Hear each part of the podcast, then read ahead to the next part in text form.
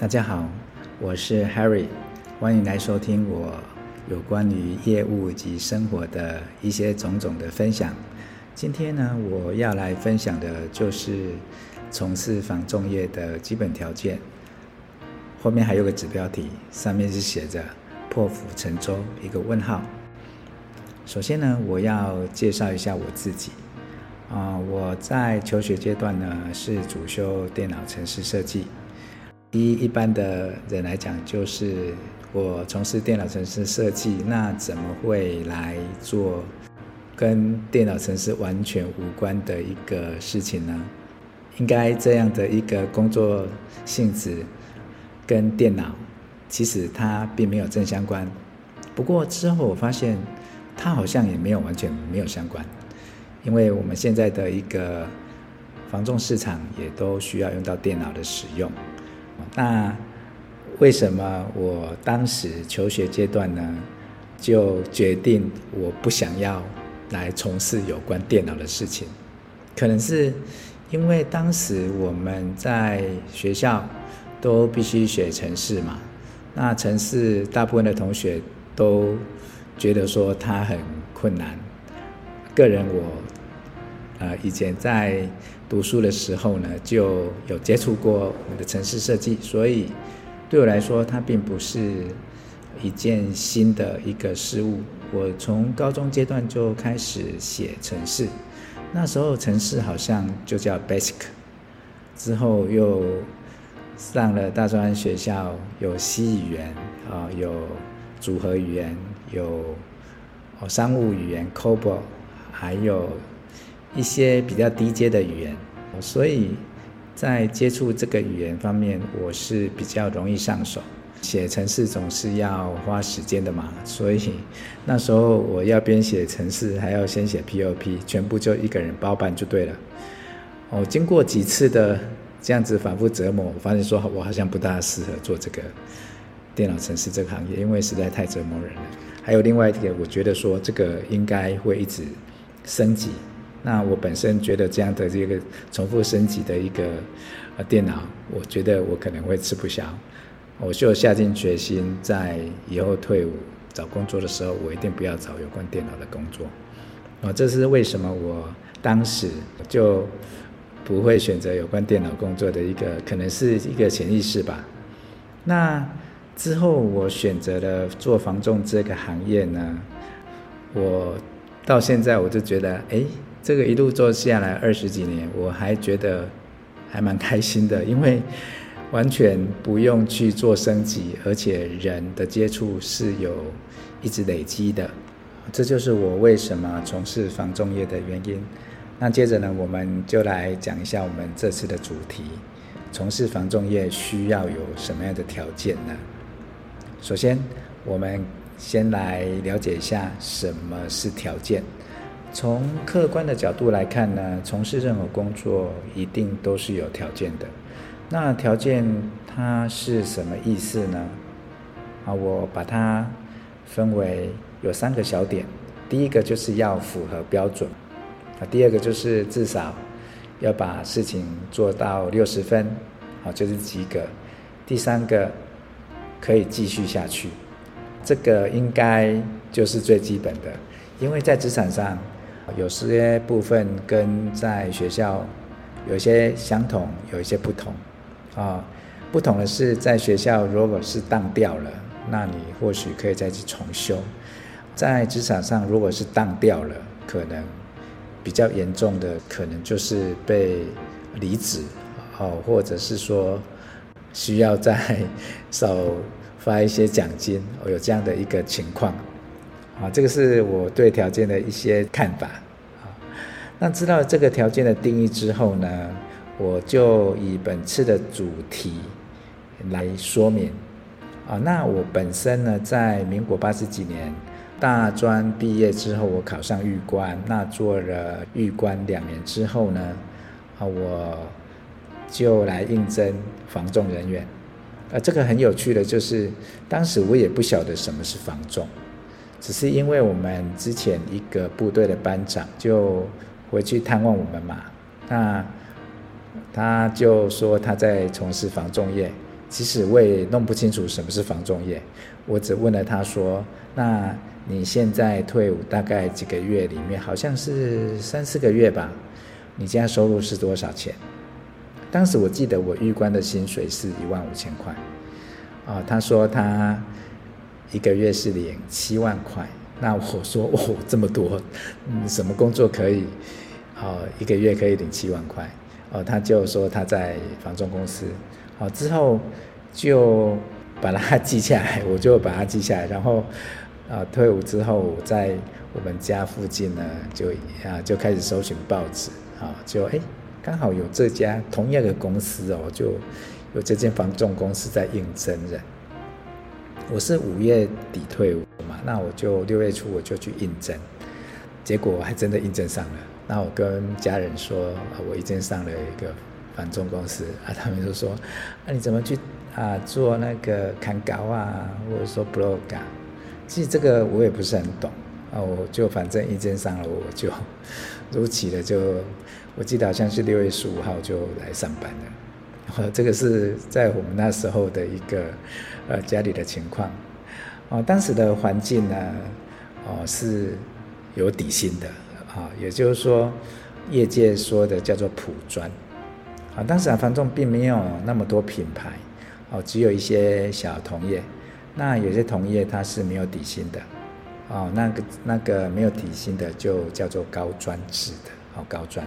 到底，哦，这样子一个有底薪跟没有底薪哪一个比较好呢？其实这个也没有好跟不好，哦，能活下来可能就是比较好的。那以后的环境当然会从，啊，有底薪。逐步走向无底薪的一个环境，像现在大部分的房仲公司就是属于没有底薪的，除非有一些直营店，他愿意提供底薪培养人，而且有些底薪还蛮高的，当然你相对的受训也会比较严谨严格。那我记得什么时候这个市场是是从有底薪转向无底薪的呢？啊，我是八十八年呢，跟着国家考试啊，就是说，记得国家考试是在八十八年底有一次的举行，就是不动产经纪人的啊考试，在考试院。啊，我在第一次的考试就上了，那时候我还经营一家房仲公司。那我记得隔年就有大品牌的房仲公司开始改成无底薪，因为。可能是经纪人考试制度过了之后呢，经纪人制度会渐渐来临，所以呢，直到今天，我们大部分在市场上，不论北中南，应该是大部分都是属于无底薪的情况。那我们今天的题目也是因为，大部分的房仲公司在无底薪的情况之下，啊，您要去从事这个行业。需要什么样的条件，哦，得引发而来的才有这个题目。那啊，我再来聊一下以前的我们在做这个行业，哦，是怎么卖房子的呢？哦，我记得以前我们也没有什么行动电话，就是就是 BB 扣哦，就是 BB 扣你放在你的呃腰间，然后公司要找你就 call 你，然后你就必须找到哦红色的。呃，电话筒或是好像是蓝色电话筒，啊，去打电话回公司说，哎，谁找我啊？然后再回电这样子。或许是我们现场听众应该有一些人觉得说，哦，怎么这么这么麻烦？其实那时候真的是这么麻烦。啊，我们当时记得为了要排了一张台湾啊，应该是说不是台湾大哥大，应该是说到大哥大，那时候叫大哥大，啊，就的号码就要排很久。而且我们那时候卖房子，就可能就一张售屋资料表就开始拿出去卖了，哦，当然会查一些成本，哦，贷款的情况。那银行我们也可以直接打去问说，那张先生、李小姐他的银行欠款是剩多少钱？我们要成交，也没有各自的问题。哦，这个是那时候我记得比较清楚的一些情况。那现在的房仲呢？哦，就比较有规模了。从九十年、九十一年之后，不断的经济法规啊正式通过之后呢，要从业，就至少要有经纪营业员的执照。啊，我当时呢就是已经考到经纪人了嘛，所以我是以经纪人的身份在从事这个行业。啊，这个是房仲的一大进步，哦，也是为消费者把关的一个非常重要的一个节点。那我接着再来讲一下呢，就是并不是我们考上了好经纪人，或者是说你取得经纪营业员的执照呢，你就可以永远就一直把这个执照弄下去，是不是这样子的？经纪人呢，他大概在四年呢，就必须去上三十个小时好的课程，才能再换照。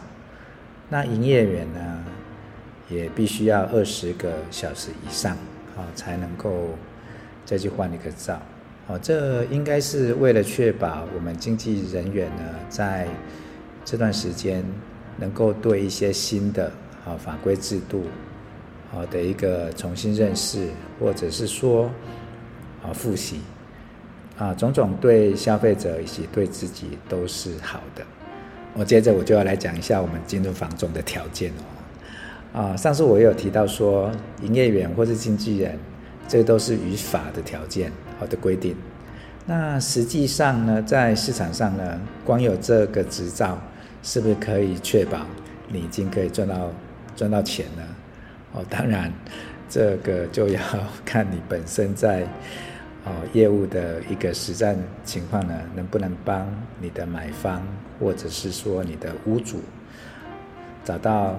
理想的房子，以及售出他想要委托你的案子。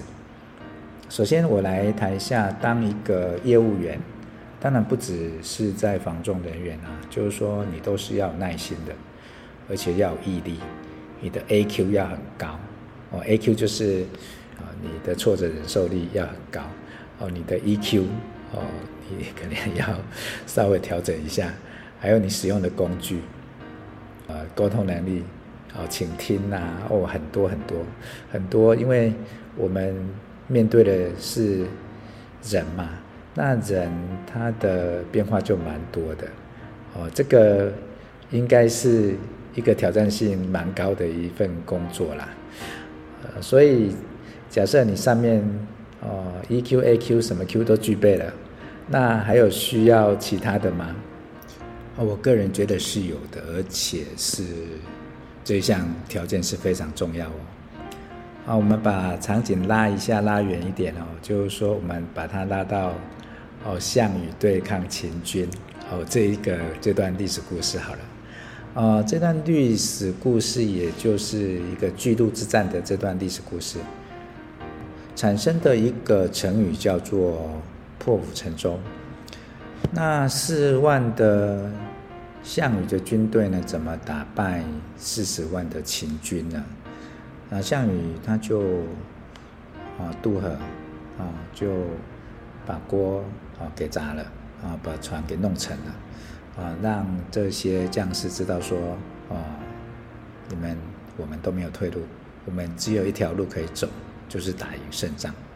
啊，打赢了这场仗，我们就可以。啊，顺利，啊，回家，啊，当然最后结论大家都是知道的，哦，他是成功的嘛。这个选择无底薪的，一项工作呢，可能就很类似，哦，这个破釜沉舟。啊，你每个月如果说你去做一个工作，至少还有两万多块，哦，两三万块的收入。